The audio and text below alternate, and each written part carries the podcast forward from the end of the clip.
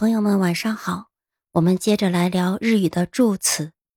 昨天我举的那个例子，点下你奈路，不知道有没有朋友回答得出来是哪里错了？那我就揭晓答案。点下你奈路使用了助词你，这会给人一种贴在有轨电车车顶上面一动不动睡觉的印象。那么这是一个非常危险的行为。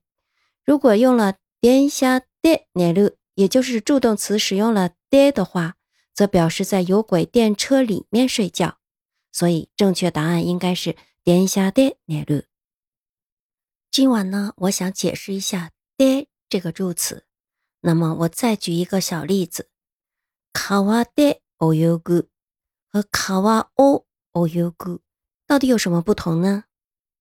让我们想象一下，有两个小朋友带着游泳圈在河里。 这个时候他们是卡瓦でおよぐ还是卡瓦おおよぐ？那我们再想象一下，一个河马穿过了整个一条河流，那么它是卡瓦でおよぐ还是卡瓦おおよぐ呢？で是一种什么概念呢？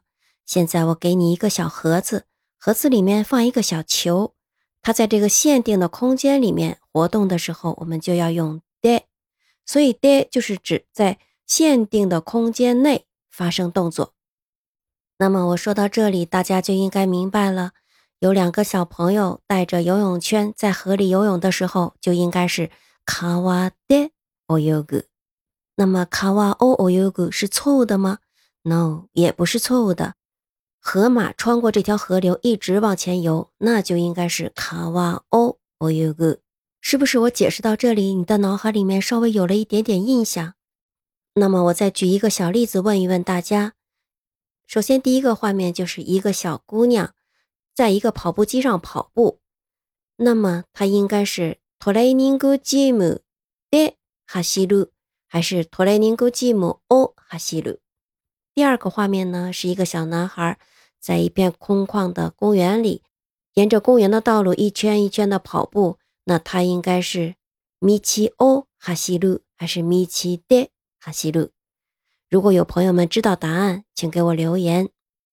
其实啊，在日常对话中，助词往往是被省略的，就是即使用错了助词，想要传达的意思也基本上可以传达给对方。所以有些日语的学习者可能会觉得助词啊并不重要，但是对于日语母语来讲，每一个助词都有它所含有的印象，所以仅仅是一字之差，可能就会使整个句子变成了完全不同的意思。